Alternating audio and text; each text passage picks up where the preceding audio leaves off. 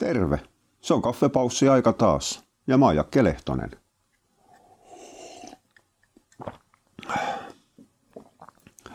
En tiedä. Tästä taitaa tulla taas semmoinen eräänlainen fakkiaihe. Mä tiedän, nämä koirajutut kiertää eräällä tapaa ympyrää. Samat aiheet toistuu kerta toisessa jälkeen. Mutta ne on myös sellaisia asioita, mihin törmää säännönmukaisesti aina. Se, mikä mua hiukan mietityttää, niin on se, että kykeneekö mä koskaan ikinä milloinkaan tuomaan mitään uutta näkökantaa näihin aiheisiin. Vaan meneekö nämä ihan niin kuin toistoksi hiukan eri sanoilla, kun oikeasti en minä muista, mitä mä olen joskus vuosi tai viisi vuotta sitten kahvipaussissa höpissä. No joka tapauksessa keskustellaan tänään pikkasen aiheesta harrastuskoirat ja koska vanha koira on sen verran vanha, että sen kuuluisi olla eläkkeellä.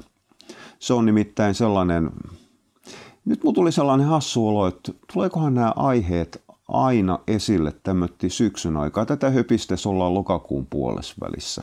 Hirvestys alkoi just vähän aikaa sitten. Saattaisi nimittäin sopii määrättyyn ihmisten kaavoihin. Silloin kun itse kilpaili vielä, niin yleensä tähän aikaan vuodesta takki oli kohtuullisen tyhjä. Ei voinut mikään kiinnostaa vähempää kuin koirien kanssa kisaaminen, koska koko kesä oli mennyt siinä kilpaillessa mutta suurin osahan ei, ei tee sitä hommaa samalla vauhdilla ja innolla kuin mitä meidän huusholli teki. Me panostettiin siihen ja tulokset oli aika jäätävät. Mutta suurin osa tekee harvemmin ja miten tämän nätisti muotoilisi, vähemmän tavoitteellisesti. Eli ne harrastelee. Eikä siinäkään sinänsä sen suurempaa vikaa. Itse asiassa siinä on ihan pahuksestikin vikaa, mutta se on, on, on toinen juttu. Mutta niitä rupeaa, kesälajeja harrastavia rupeaa pelottamaan se, että kun rupeaa tulemaan talvi. Siis pelottaminen tietysti taas kerran eräältä tapaa henkisellä tasolla, siellä liskoaivopuolella. Ja sitten tulee taas marraskuu ja räntäsateet ja sitten alkaa talvi, eikä voida tehdä sitä harrastusta. Jolloin määrättyjen ihmisten into yhtäkkiä eräältä tapaa purskahtaa loppusyksystä. Sitten on tämä toinen puoli, puoli ne, jotka tekee talvilajeja. Ne rupeaa nyt saamaan niin kuin patterit täyteen into päälle. Ja, ja ruvetaan tekemään ehkä pikkasen aikaisemmin, aina silloin tällöin jopa niin kuin sen peruskuntokauden piikkiin. No hei, talvilajien tekijöiden pitäisi tällä hetkellä tehdä kauheat vauhtia tai aloittaa kauheat vauhtia lajityypillistä treeniä, mutta se on toinen juttu. En mä, en mä treeniasioista halua nyt jutella. Mutta siinä vaiheessa, kun se into tulee, niin tuodaan kaikki kalusto sitten radalle tai maastoon tai missä sitten pyöritäänkin. Ja se tarkoittaa silloin aika useasti myös vanhoja koiria. Kun ekaksi tarvitsisi varmaan miettiä se, että mitä tarkoittaa vanha koira. Kaikilla on varmaan tauttu päähän se, että, että, että koiran vuosi vastaa seitsemän ihmisen vuotta. Itse asiassa se ei ihan täysin pidä paikkaa. Se pitää jollain tasolla paikkaa siinä, kun koira on, on, on täyspainoinen aikuinen. Siellä neljän viiden vuoden paikkeelle asti. Mutta siis koiran vanhenemistahtihan on molemmissa ääripäissä. Eli pentuna ja vanhuksena huomattavasti paljon nopeampi kuin ihmisellä. Se, että jos me mietitään tätä seitsemän vuoden sääntöä, niin oikeasti kun joku väittää, että vuoden ikäinen koira vastaa seitsemänvuotiaasta ihmislasta, niin kuin fysiikalta, rakenteelta ja muuten, korvien väliltä hän ei, ei vastaa oikein koskaan seitsemänvuotias, ne pysyy leikki-ikäisen tasolla. Ja toinen samanlainen niin tulee sieltä sitten vanhana. Et jos mietitään, että koira on kymmenen vanhana vastaisi 70 ihmistä, mikä itse asiassa ei ole kauhean kaukaa totuudesta, niin kyllähän se vuosi siihen 11 tuo paljon enemmän kuin seitsemän vuotta. Ja siinä ruvetaan pääsemään siihen, sit, minkä takia koirien tyypillinen eli-ikä hiukan rodusta ja koosta riippuen pyörii siellä 12 vuoden paikkeilla. Ja jos joku nyt sitten vetää syvää henkeä ja sanoo, että kyllä meidän koira, kyllä se vaan puski sinne 21 vuoteen tai ainakin 17. Niin no, edelleenkin tämä on vanhan toistoa.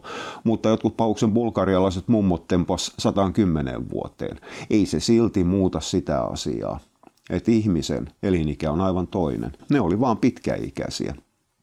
Ja ne oli poikkeuksia. Ei sielläkään kaikki mummot mihinkään yli sataan potkinut. Eli kyllä siinä niin ruvetaan eräällä tapaa poimimaan rusinoita pullasta. Tämä vertaus menee varmasti osalta ohitte. Mutta tuollaiset 16-vuotiaat koirat on vähän niin kuin satasenttiset irlikset. Paljon niistä puhutaan ja harvempi niitä on nähnyt. Ja, ja koira vanhenee nopeammin. Sen koiran kroppa ei pysy nuorena, vaikka sen korvien väli olisi vaikka kuin hemmetin piirteä. Toki ihmispuolellakin on on, on sellaisia, jotka jaksaa kykenee, niillä on hirvittävä vauhti päällä, mutta aika harvinaisia ne on. Ja tietysti siinä vaikuttaa huomattavan paljon se, että mikä on ollut se eräällä tapaa koko elämänkaari. Eli hyväkuntoiset ihmiset ja koirat jaksaa tehdä töitään paljon kauemmin kuin mitä sitten semmoinen hiukan rapakuntoisempi tai vähemmän tehty. Ja tässä se onkin. Suurin osa niistäkin koirista, jotka tekee aktiivista työtä, aktiivista kilpailua, aktiivista koetoimintaa, mitä tahansa fyysisesti rasittavaa, niin itse asiassa ei ole koskaan elämänsä aikana olleet siellä lajin vaatimassa fyysisessä kunnossa. Se, että ne on kyennyt siihen suoritukseen, on aivan eri asia. Eli ollaan tehty eräällä tapaa huippukilpaurheilua, mutta ollaan menty jokamiesluokan tasolla. Jos tämmöinen sinänsä aika kohtuullisen hölmö vertaus sallitaan. Mutta se tarkoittaa sitä, että ei se kroppa ole missään vaiheessa oppinut selviämään hengissä terveenä siitä älyttömästä rasituksesta.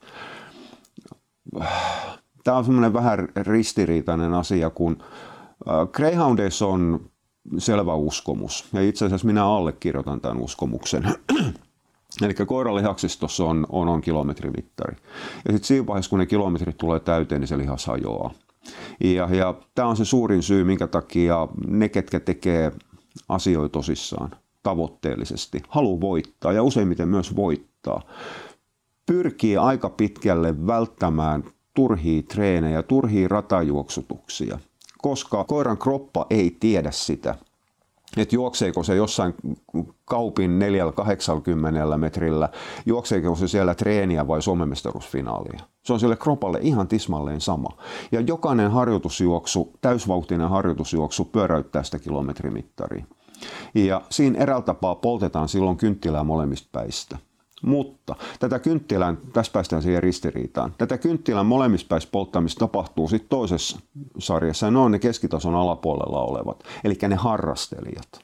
Kun koira viedään maksimaaliseen harra, äh, suoritukseen vajakuntoisena, silloin se kroppa joutuu kuluttamaan itseään paljon enemmän selvitäkseen hengissä siitä hommasta. Ja, ja siinä poltetaan sitä koiraa loppuun paljon nopeammin, koska se No se rikkoo paikkoja. Siis fyysinen rasitus rikkoo aina jotain, poikkeuksetta. Siis sehän on fyysisen kunnon ja kehittymisen perusta. Paikat hajoo, tulee niin sanottuja mikrorepeämiä muita lihaksistoon. Sen jälkeen kroppa pyrkii korjaamaan ne ja vahvistamaan niin lihaksistoa, jänteitä, niveliä, mitä tahansa, että se kestää sen seuraavan suorituksen, ettei se hajoisi. Ja sitä sanotaan sitten fyysisen suorituskyvyn paranemiseksi, lihaskunnon paranemiseksi, voiman paranemiseksi, kestävyyden paranemiseksi ja niin poispäin. Mutta noilla harrastelijoilla nämä rasitukset tulee liian harvoin, että se kehittäisi yhtään mitään. Ainoa mitä siinä saadaan, niin on silloin tällöin tuleva kudosten hajoaminen. Mutta sitä ei sitten sen enempää korjata, paikata tai paranneta. Ja se, se piikki tulee maksuun sitten siinä vaiheessa, kun koira rupeaa olemaan vanha. Mutta aika useasti noiden vanhojen koirien rasituksessa verrataan nimenomaan vanhoihin ihmisiin. Kyllähän meillä on 6-70 voimanostajia. Kyllä, mutta ne 6-70 voimanostajat ei nosta sitä, mitä ne nosti 20 Tämä on se, mikä menee ohitte. No okei, siis toinen vastaväite tohon on ollut se, että sehän vaikuttaa vaan siihen sijoitukseen. Eli ei voiteta enää avoimen Suomen mestaruuksiin vaan voitetaan veteraanien Suomen mestaruus. Eli se vaan laskee sitä maksimisuorituksen kykyä. Kyllä, mutta se myös heikentää sitä palautumista. Ja ihmisillä on ero. Ihminen voi päättää, mitä se tekee. Se tekee silloin, kun tuntuu hyvältä. Se lopettaa siinä vaiheessa, kun tuntuu pahalta. Koiralla tätä valintaa ei ole. Ei koskaan. Ja tästä ruvetaan pääsemään sitten siihen, siihen meikäläisen kupinkaatavaan dilemmaan aina, kun ihmiset kehuu, että ne vei vanhan koiran radalle tai metsään tai maastoihin tai vaikka valjakkoon ihan mihin tahansa. Et kun se niin tykkää. Tota, Tämä on ikivanha ajatteluvirhe, joka perustuu siihen käsitykseen, mä tiedän nyt muutamat, muutamat vetää henkeä ja sanoo, että ei tämä asia näin, no kyllä me se tiedetään. Se, että tietää ja ymmärtää, niin on kaksi eri asiaa. Mutta tämä pohjaa siihen ikivanhaan harhaluuloon, että koiran hännän heiluminen kertoo siitä, että koiralla on hauskaa. Itse asiassa se kertoo aika paljon monesta muusta. Se kertoo esimerkiksi viettivoiman kasvusta, kiihtymisestä ja niin poispäin. Eli ei, ei, ei koira tykkää samalla tapaa kuin ihminen. Se, että mä voin mennä, tämä nyt on ihan tyhmä, tyhmä esimerkki, mä voin mennä vaikka juoksulenkille, juosta viisi minuuttia, mä väsyn ihan pahuksesti, keuhko pistää ja huimaa ja perslihaksia sattuu seuraavana päivänä ja mä voin sanoa, että mä tykkäsin siitä rasituksesta. No itse asiassa minä en tykkää. Mä en ole elä, en ole eläessäni saanut rasituksesta sitä, sitä euforiatilaa sen jälkeen. Mä en ole saanut mitään muuta kuin väsymistä ja hetki aikaa vittuuntumista. Silti mä olen tehnyt sitä, koska se on mulle ollut määrätty tavoite, mennyt aikamuoto. Mä oon ruvennut liukenemaan tästä tavoitteesta, koska sitä kehittymistä ei tapahdu, koska mä oon liian vanha ja mä oon tehnyt liian vähän töitä nuorena. Mut, mut, eli täysin tismalleen sama kuin suurimman osan kilpakoirien kohdalla. Mutta mut, osahan saa euforian, mutta nekin lopettaa sitä siitä tyydytyksestä ja innosta huolimatta ne pystyy lopettamaan siinä vaiheessa, kun rupeaa tuntuu pahalta. Koira ei tee tätä. Koiralla on aina pakko. Meillä Greyhoundissa ja ylipäätään kaikissa vinttikoirissa normaali selitys on aina se, että meidän laji on paljon parempi kuin esimerkiksi ravureilla, koska me ei voida pakottaa koiraa juoksemaan. Jos koira ei juokse, niin se ei juokse. Mutta siinä puhutaan ajovietistä, metsästysvietistä, miten hyvin se koira seuraa viehettä, ei mistään muusta. Ja siihen kuuluu myös se, että, että jos koira ei koskaan juokse täysillä, niin ei silloin ajoviettiä. Se on valmis luovuttamaan siitä hommasta. Ei, sitä me ei voida pakottaa. Mutta sen sijaan ajava koira, vietikäs koira, se on täysin viettiä sorja. Se pakko tulee vietin puolta. Sillä koiralla ei ole vaihtoehtoja.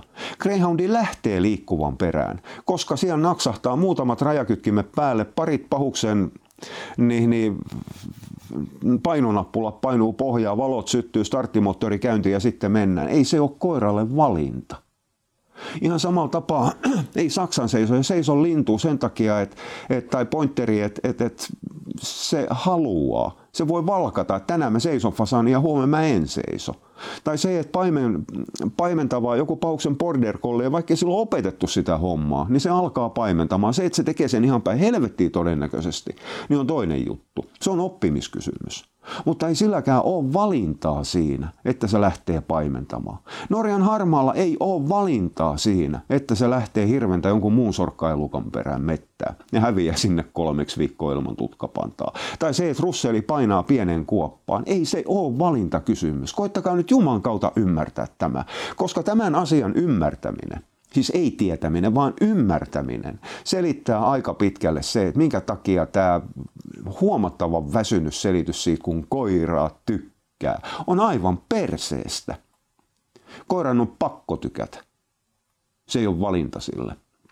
Ja tämä tykkääminen on semmoinen ihmisten, siis mä ostin semmoisen pumpattaman, pumpat, pumpattavan, mä puhun Barbarasta yllättäen pyllättäen, mutta siis se on ilmatäytteinen kajakki tai kanotti, miten se haluaa haluu luokitella. Itse asiassa ihan kiva peli, ei se aito kajakki tai kanokki ole, mutta mitä kanokki?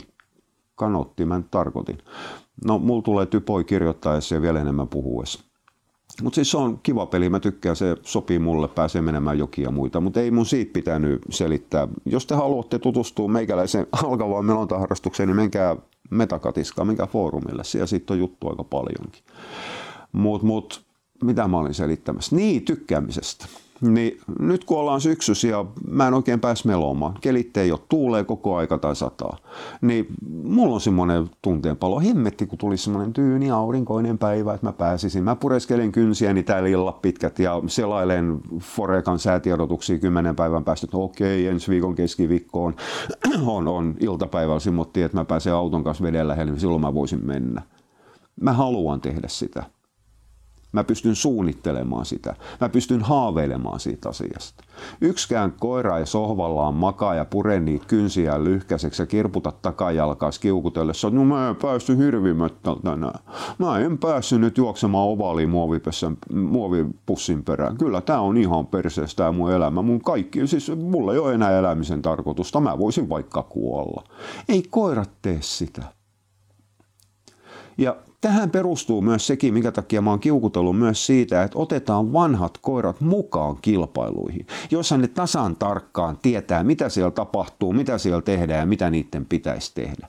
Sitten sen jälkeen se on vähän niin kuin näyttää stikkaria karkille, kato, kakaralle, kato, eikö se ole mukava, eikö se ole hyvä, eikö se ole hyvä, lä, lä, lä, lä, lä, lä ja laitetaan pois.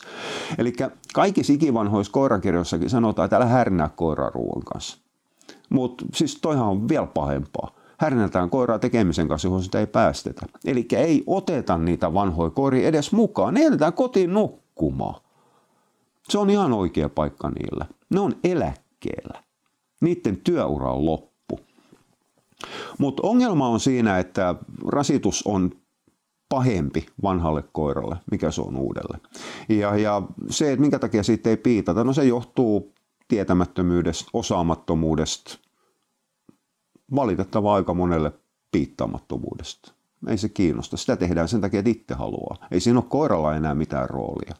Jolloin päästään siihen toiseen, siis tämä on mulle edelleenkin, vaikka mä en ole enää missään tekemisissä Greyhound Racingin kanssa. Se aika oli ja meni, se on mennyttä. Mutta tämä on mulle edelleenkin semmoinen asfaltti, avoin asfaltti ihottuma, mihin hierotaan, hierotaan suolaa, koska mä oon joutunut niin monta vuotta tämän asian kanssa vääntämään, kääntämään ja riitelemään.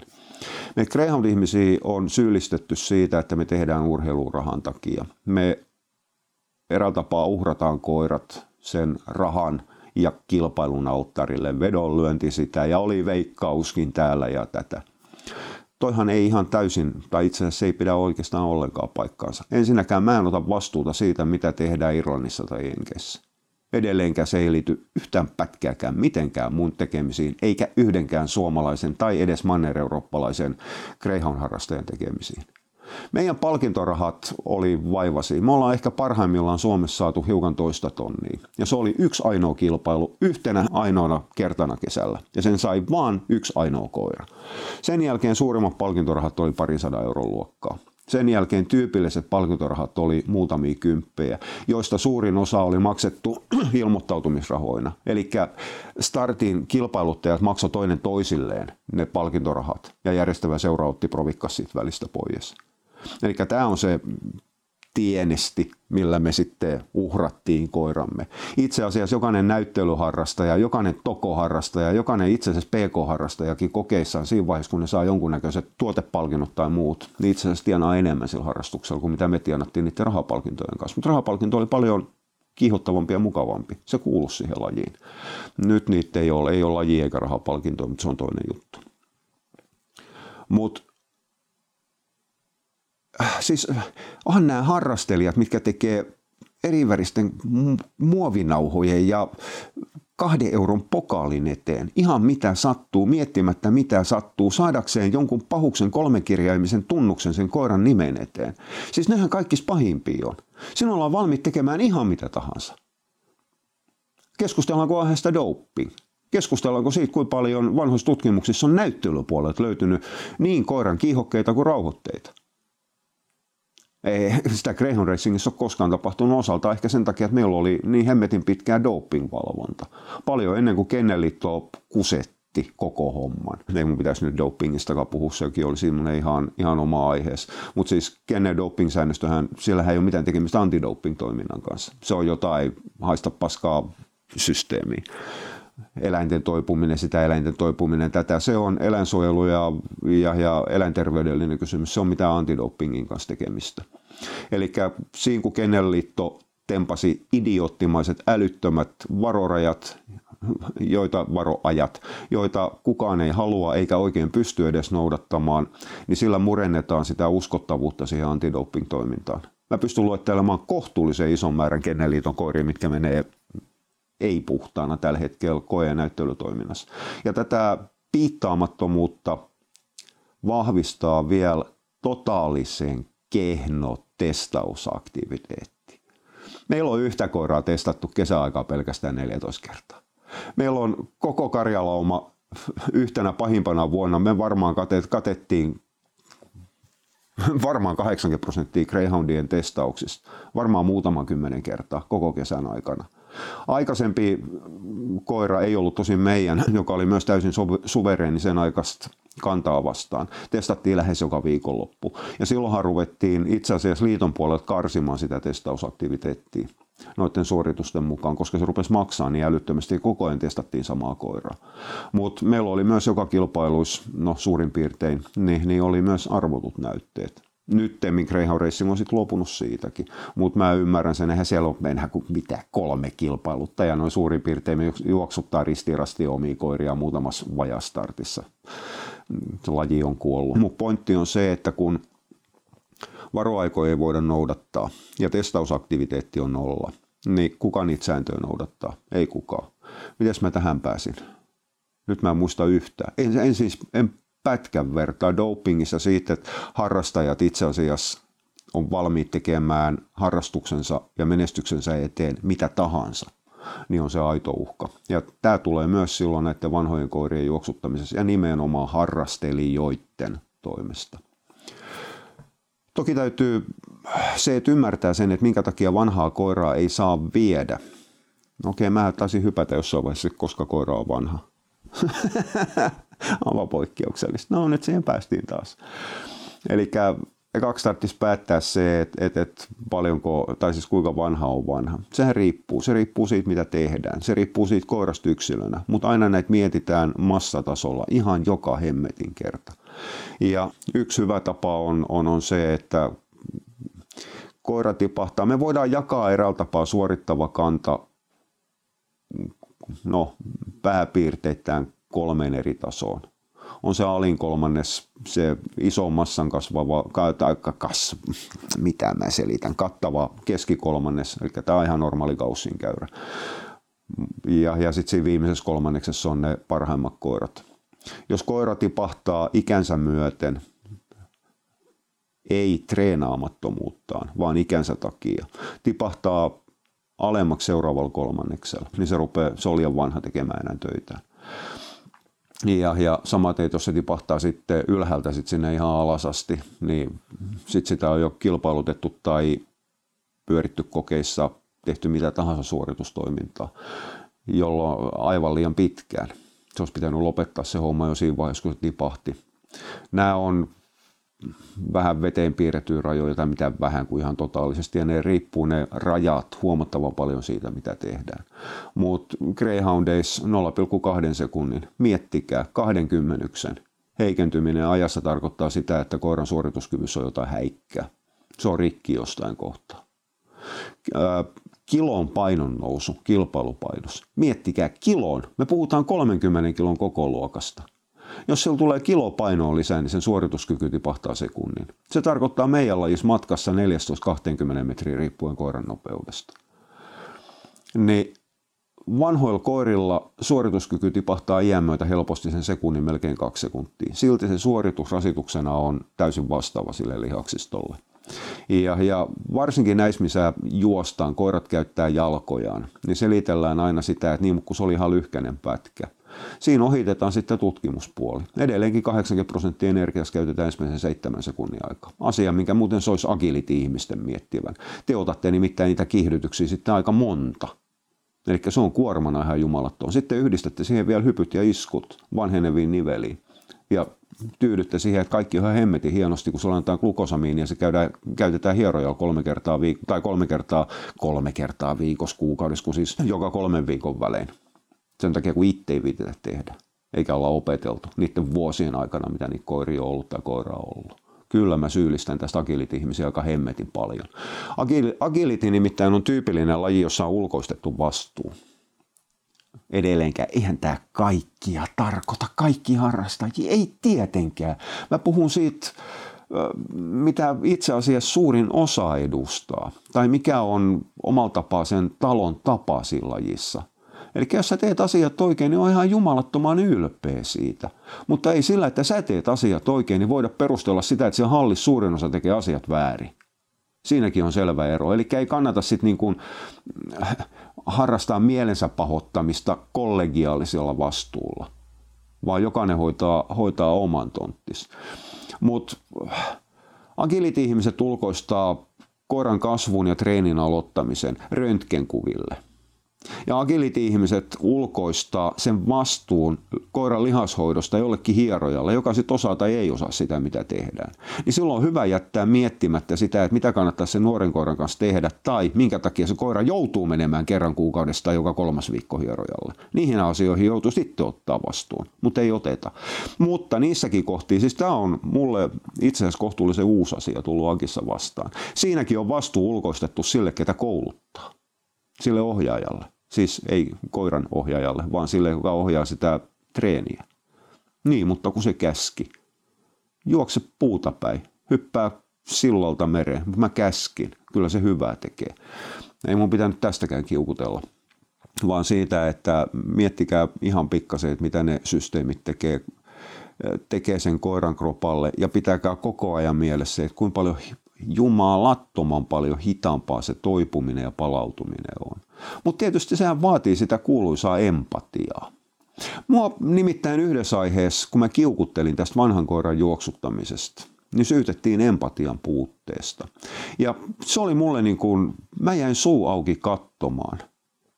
Koska mä olin sitä mieltä, että sitä koiraa kuuluu sääli, sitä ei saa kiusata, sitä ei kuulu rääkätä, se on tehnyt oman uras, silloin oikeus semmoisiin mukaviin kivoihin eläkepäiviin.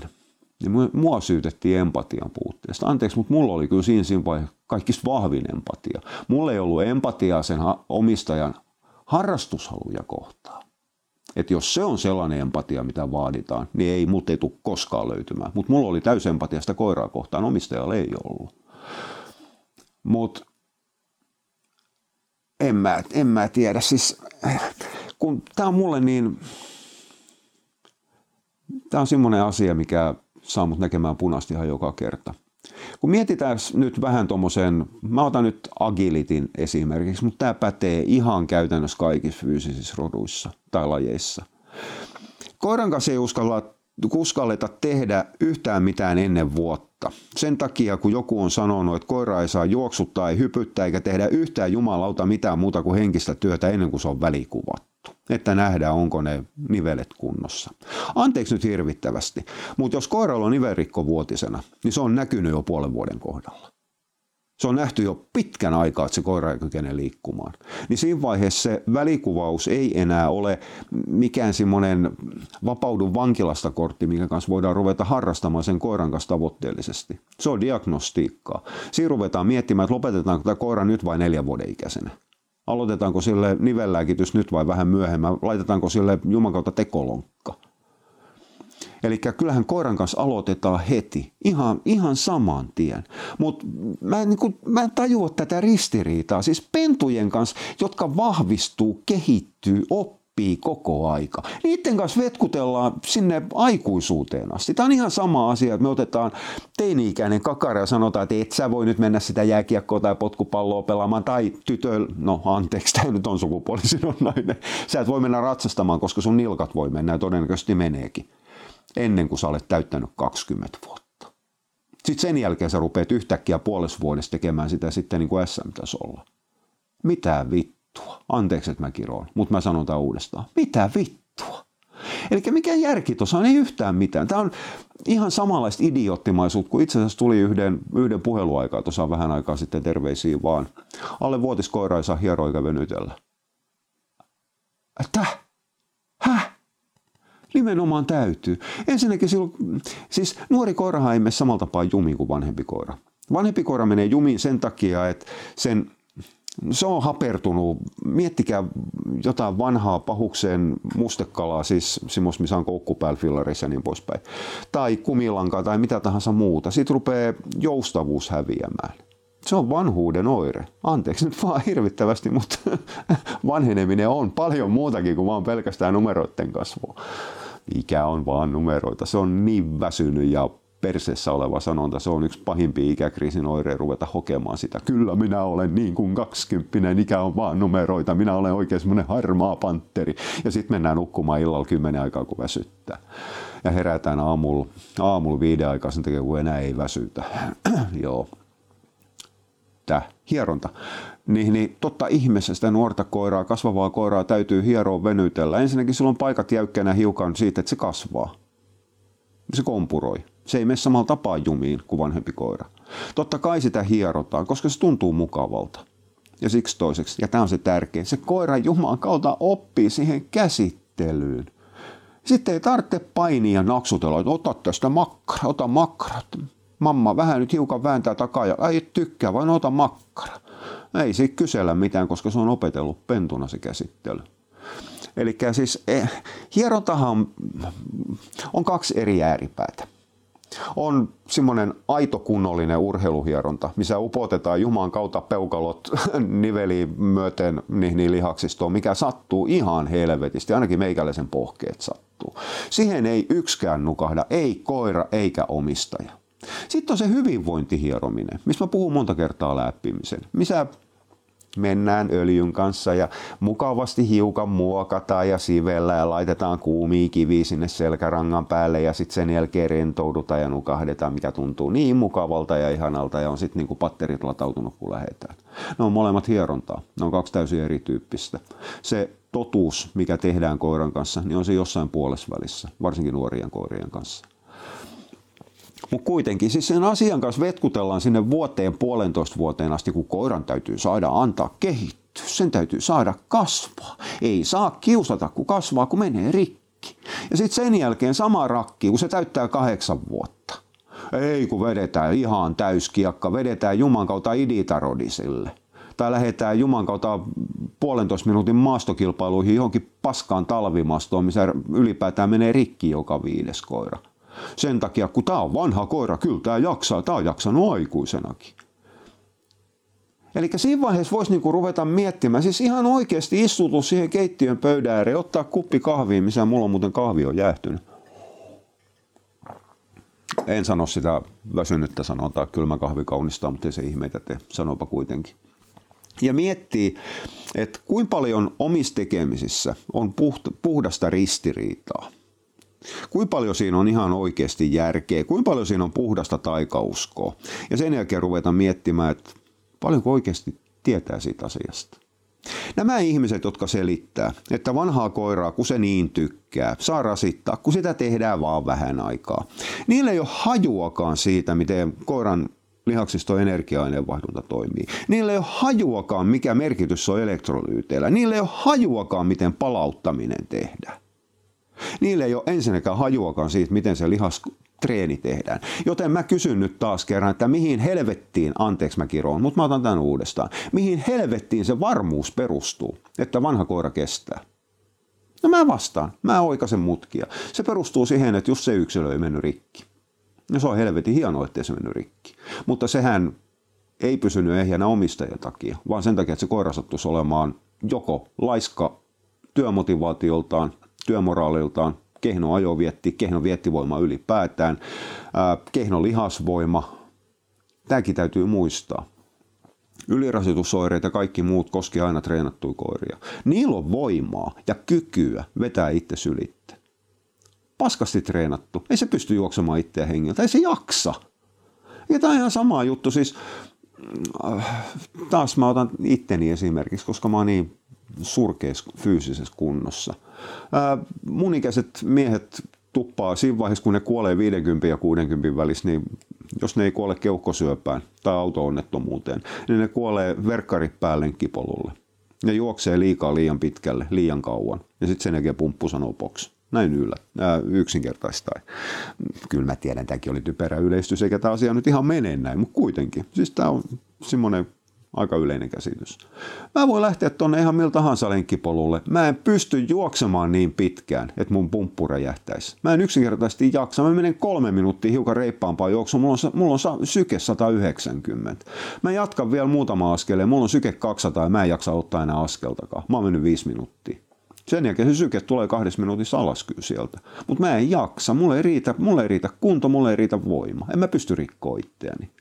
Sen sijaan, jos mulla olisi urheilijatausta, niin mä kykenisin painamaan itteni ylitte sen rajan. Ja sen jälkeen saattaisi olla henki pois. Tai reisilihas paskana. Tai nilkat paskana. Koska mä olen vanha. Mutta mut ei sekään ole niin kuin, ei sekään ole peruste, että kesken, keskenkuntoinen, huonokuntoinen ei kuole siihen treeniin. No minkä takia sitä ylipäätään viedään sinne sitten juoksemaan, jos on keskenkuntoinen? Ei sitä saisi rasittaa yhtään sen enempää kuin mitä vapaana juokseminen on. Eli siis kyllä nämä kaikki nämä hommat tehdään sen takia, että ihminen haluaa harrastaa. Ihmisellä on kiva. Ei koira sinne halua, ihminen haluaa. Ihmisen on mukavaa mennä sinne sosiaaliseen tapaamiseen. Nyt kun ollaan koronan takia puolitoista vuotta oltu, vaikka ei kuitenkaan olla sillä tapaa oltu, niin nyt se on niin mukavaa. Mennä voidaan olla kahvikuppi kädessä, grillimakkara toisessa kädessä ja, ja, ja se räkyttävä koira siinä hihnassa siihen ranteeseen sidottuna. Tai sitten se on laitettu sinne autoon häkkiä räkyttämään sinne, koska se on niin hankalaa muuten juoda sitä kahvia, syödä sitä makkaraa ja puhua sitä paskaa niiden muiden harrastajien kanssa, kun se koira niin halusi sinne kilpailuihin tai treeniin tai harjoituksiin. Ei, kun se omistaja halusi. Sinne voi mennä kuule ihan ilman koiraakin. Ja jos on niin hirvittävä tarve, että vanha koira on pakko viedä, niin se on merkki vaan siitä, että ei ole koiria tarpeeksi. Nyt mä en edes hymyile, kun mä sanoin tämän.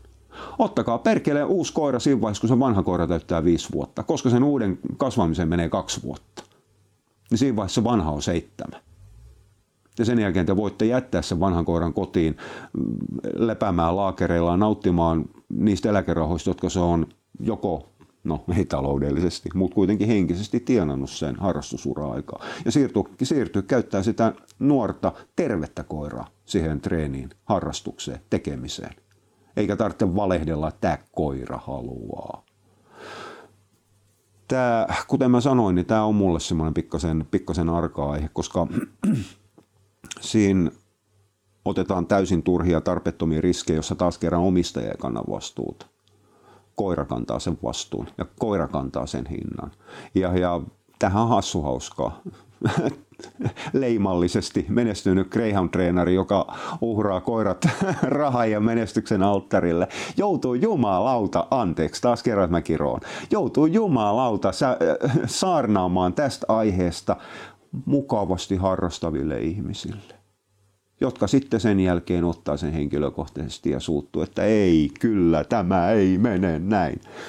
Mä ymmärrän sen suuttumisen, koska siinä vaiheessa joutuisi myöntämään, että ei ole miettinyt näitä asioita. Ei ole tehnyt näitä asioita parhaalla tai edes hyvällä mahdollisella tavalla vaan joutuu tunnustamaan itselleen, että asiat voisi tehdä paremmin. Mä oon tehnyt virheen. Ja virheiden myöntäminen on ihmisille ihan helvetillisen vaikeaa. Ja kaikista vaikeinta virheiden myöntäminen on ihmisille, jotka ei tiedä. Taas me palataan siihen, että kun ei tiedä, eikä osaa. Ja mä oon miettinyt sitä, että kumpi on niin kuin suurempi eräältä tapaa niin kuin rikos, synti, ei se nyt rikos on, mutta synti kuitenkin. Se, että ei tiedä, ei osaa, ei piittaa, tai se, että tietää ja ei piittaa. Se, että ei tiedä ja osaa, niin se on oppimiskysymys silloin täytyy olla halu, jos tullaan sanomaan, että älä tee noin, niin valitettavasti kahdeksan harrastajaa kymmenes vetää sotalipun salkoon. Kyllä minä teen oikein. Perkele mä teen oikein, älä tule mulle saarnaamaan. Sinä tiedät kaikki, sinä puoli Jumala. Siis tämähän on tyypillinen reaktio. Ja menestyvä harrastajan reaktio olisi kysyä, että mitä mä tein väärin? Miksi mä tein väärin? Mitä mä voin tehdä paremmin? Mutta nämä ihmiset ei koskaan esitä näitä kolmea kysymystä. Ei milloinkaan. Ne siirtyy esimerkiksi passiivis-aggressiivisuuteen ja sen jälkeen suoraan hyökkäykseen. Koska niiden psyyke, niiden ajattelumaailma ei kestä kyseenalaistaa sitä, mitä on tehty. Koska joutuisi, herranen aika kamalaa, joutuisi oppimaan uusia asioita. Eikö ole hirvittävää? Kato, kun sitten joutuisi jättämään sen naamakirjan selaamisen vähäksi aikaa tauolle ja sitten voisi joutua jättämään sen Netflixin kivan jutun väliin, ettei katokkaan sitä, vaan opettelee asioita. Ei, mulla ei ole kauhean kauhea arvostus. Mä arvostu pätkääkään noita ihmisiä. Ne on, ne on suurimpia hidasteita, minkä takia koiraharrastukset ei mene eteenpäin. Ne on suurimpia hidasteita sille, minkä takia koirien terveydet ei mene eteenpäin. Edelleenkin kysymys on laajemmassa suhtautumisessa kuin pelkästään aktiivisten, aktiivisten koirien suhteen. Sitten on ne piittaamattomat. Ne on näitä.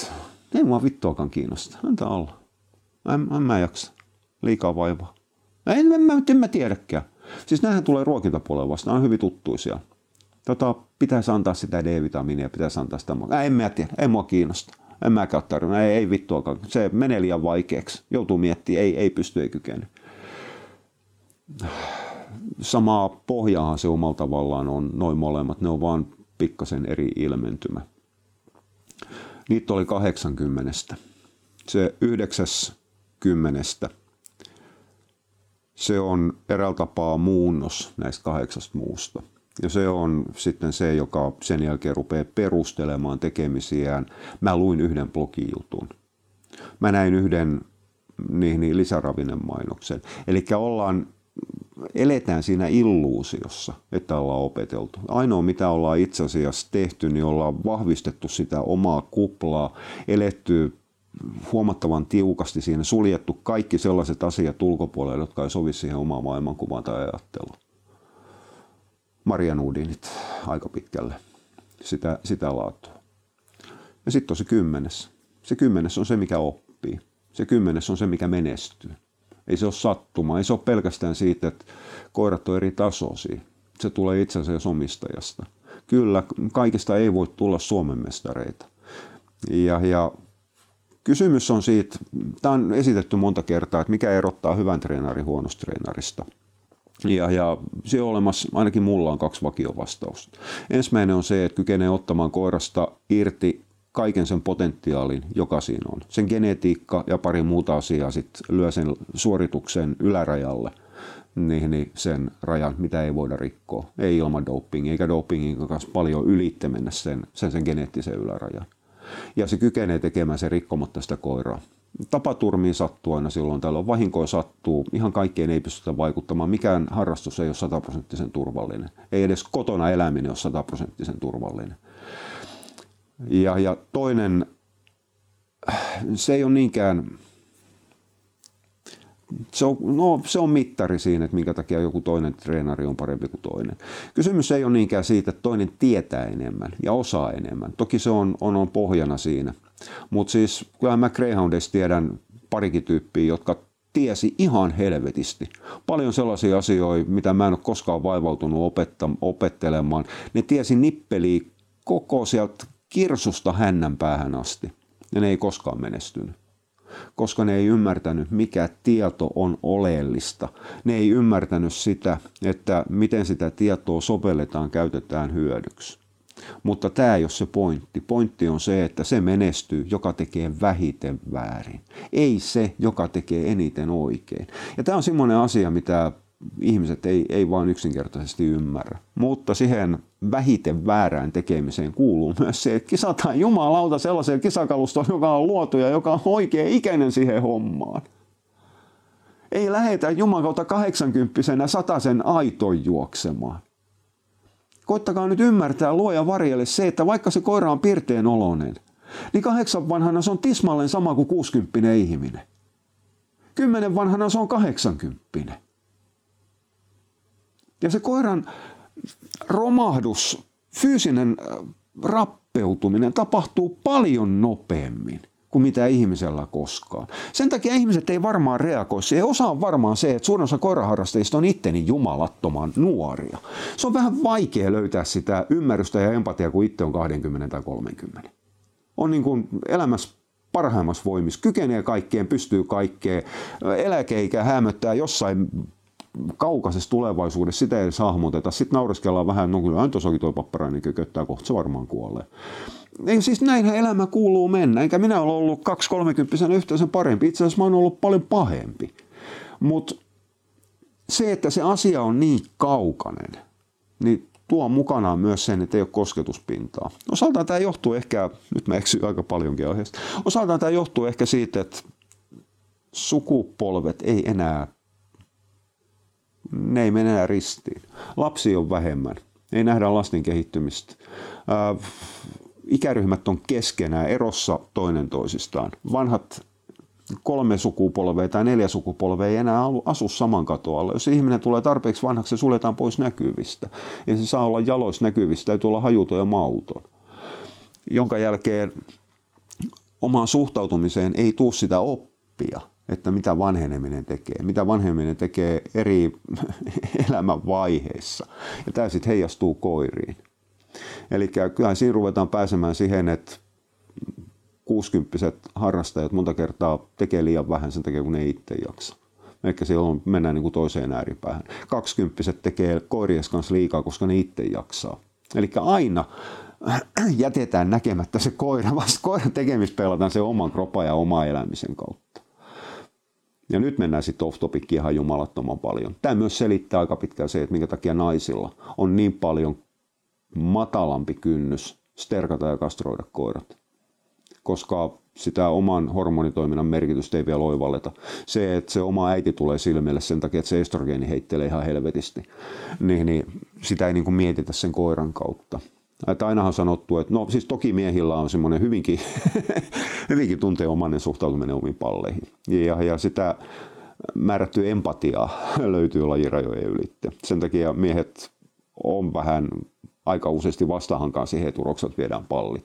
Mutta osaltaan se on ehkä semmoinen enemmän hakattu käyttäytymismalli siitä, että me miehet eletään sen hormonitoiminnan kanssa koko aika. Ei, ei, toi, ei toikaan nyt ihan noin yksinkertaista ole, kyllä, kyllä mä sen tiedän. Mutta antakaa niille koirille oikeus vanhuuteen ja eläkepäiviin. Jos te haluatte harrastaa, niin hankkikaa harrastuskoira. Ei se sen kummallisempaa ole. Ja, ja opetelkaa Juman kautta perusteet siitä harrastuksesta, mitä, me, mitä te teette, edes perusasiat. Mutta muistetaan myös se, että ei kaikki harrastukset ole samanlaisia.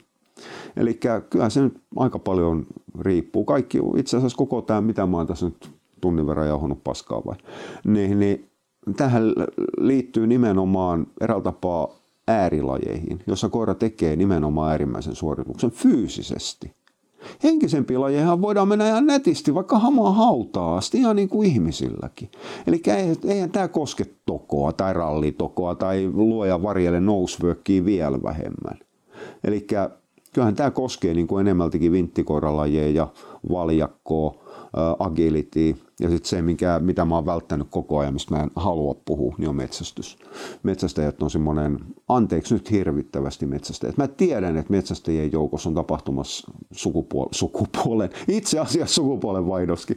Siis tämä on Juman kautta, tämä olisi niinku oma aihe, se on mä tätä ihmetellytkin. Minkä takia koiraharrastus keskittyy naisiin? Siis ihan joka puolella. Miesten viimeinen, kaksi viimeistä saareketta. Itse asiassa Ipo hajosi jo joku aikakin sitten ja nyt hajoaa metsästäjät. Ei, mä en siis, älkää ymmärtä tätä väärin. Mulla on ihan se ja sama, ketkä harrastaa, siis mikä on sukupuoli. Mutta tämä on vaan sinänsä mielenkiintoista, että minkä takia miehet on poistumassa koiraharrastuksesta ja naiset tulee tilalle. Mutta mut, kai se liittyy jollain tapaa siihenkin, että 99 prosenttia mun asiakkaista on naisia ne on aika harvasti ne miehet, mitkä multa kysyy yhtään mitään, tai ylipäätään mitkä osallistuu mihinkään. Mutta mut siis miehis, miehisyyden viimeinen saareke, no okei, miehisyyden viimeinen saareke on määrätyt golfklubit, mutta mut, metsästys, okei, ne 6-70 hirviäjät, jotka ei halua ketään muuta sinne hirviporukkaan, niin niitähän nyt ei muuta, eikä niitä, niitä ajattelutapaa muuta mikään. Mutta mut nuorempi metsästäjäporukka on oppinut itse asiassa aika paljon ja oppivat koko aika. Eli kyllähän niin kuin vanhemmat metsästäjät, anteeksi nuoremmat metsästäjät tekee asioita aivan eri tapaa mitä vanhemmat. Ne on ruvennut jopa hiukan treenaamaan koiriaan kesällä. Ne on ruvennut miettimään, mitä niille syötetään. Ne on ruvennut miettimään, että tarvitseeko koira ehkä jotain palautumiseen jotain apua. Eli kyllä tämäkin niin on, on, on omalla tavallaan ilkeä, ilkeä yleistys. Mutta mettäpuolella on, on, on huomattava vahva tendenssi käyttää koiri liian pitkään. Ja, ja mä toisaalta ymmärrän sen. Kysymys on ihan samasta menestyksen halusta kuin mitä se on kilpalajeissa. Eli jos koira ajaa hyvin hir- hirttä, ah, hi- eihän tästä tule, siis nyt mä jään, tää on varmaan joku dementia Hirveä, tulihan se kun vähän aikaa mietti. Onko tämä joku aivoverenkiertohäiriö? Tai on pahuksen hyvä luolassa niin poispäin. Niin, niin eihän niistä haluta luopua, koska ne on, se on se työkalu, joka tuo sen saaliin. Mutta silti tarvitsisi kyetä luopumaan siitä vanhasta koirasta mieluummin vähän aikaisemmin kuin 11-vuotiaana. Vanha suomalainen kansansanonta oli se, että juoksuva koira ei elä vanhaksi. Ja, ja se on varmasti pitänyt aikanaan paikkaas osaltaan Mä oon nyt miettinyt tässä vuosikymmenien, no ei nyt siis öitä pitkin, mutta siis tämä tulee aina välillä, että mihin, mihin tämä sanonta perustuu. Ja mun uskomukseni on, luuloni, käsitykseni on, että se perustuu kahteen. Ensimmäinen on rasituksen aiheuttamat muutokset kropassa. Eli antioksidantteja ei ole saatu, jumalaton happiradikaali hyökkäys, jatkuvaa energia-aineenvaihdunnan lisääntyminen, vaihtelu, muuttuminen, asunolosuhteet ja niin poispäin. Koirat on ylipäätään syöpärotu, syöpälaji, ja, ja aivan varmasti tuommoinen raju fyysinen aktiivisuus lisää alttiutta kasvaimiin. Todennäköisesti, mahdollisesti ehkä. Mutta kyllähän niin kun varmaan suurin syy on ollut se, että ne koirat on juoksutettu jalattomiksi. Eli niiden kanssa on tehty töitä niin kauan, kun ne on pystynyt ja sen jälkeen on vetuladon taakse ja vedetty kuulapäähän. Mutta okei, siis se on ollut sen aikaista agraariyhteiskuntaa.